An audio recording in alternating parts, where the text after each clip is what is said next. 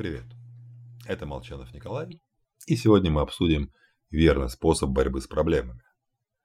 Ну, допустим, мы прикусили щеку и сразу начинаем жевать другой стороной. Ударились ногой, стали прихрамывать.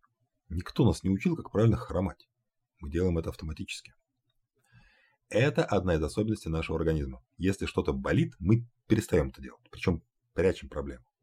И в результате можем даже думать, что здоровы до тех пор, пока хватит сил на маскировку. Аналогичный механизм защиты действует на уровне психики. Проблема? Мы не хотим никаких проблем. Не будем о ней думать. И наш мозг начинает интерпретировать найденные факты так, чтобы они совпали с нашими желаниями.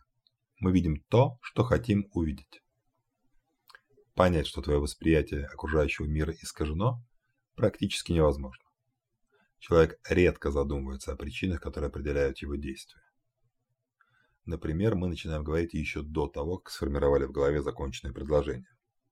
По сути, сами не знаем, чем завершим свою речь буквально через несколько секунд. Слова как-то сами приходят в голову. Так же и с поведением. Но если пристать и спросить, почему ты поступил так, а не иначе, человек моментально найдет причину. Правда, задним числом. И обычно найденная причина не имеет ничего общего с реальностью. Ожидания формируют восприятие. Поэтому некоторым великим спортсменам тяжело уйти в зените славы. Они продолжают выступать, превращая себя в посмешище. В силу субъективного искажения реальности человек искренне отрицает наличие проблемы, которая кристально ясна всем окружающим. Не надо так. С вами был Николай Молчанов и подкаст «Психология маркетинга».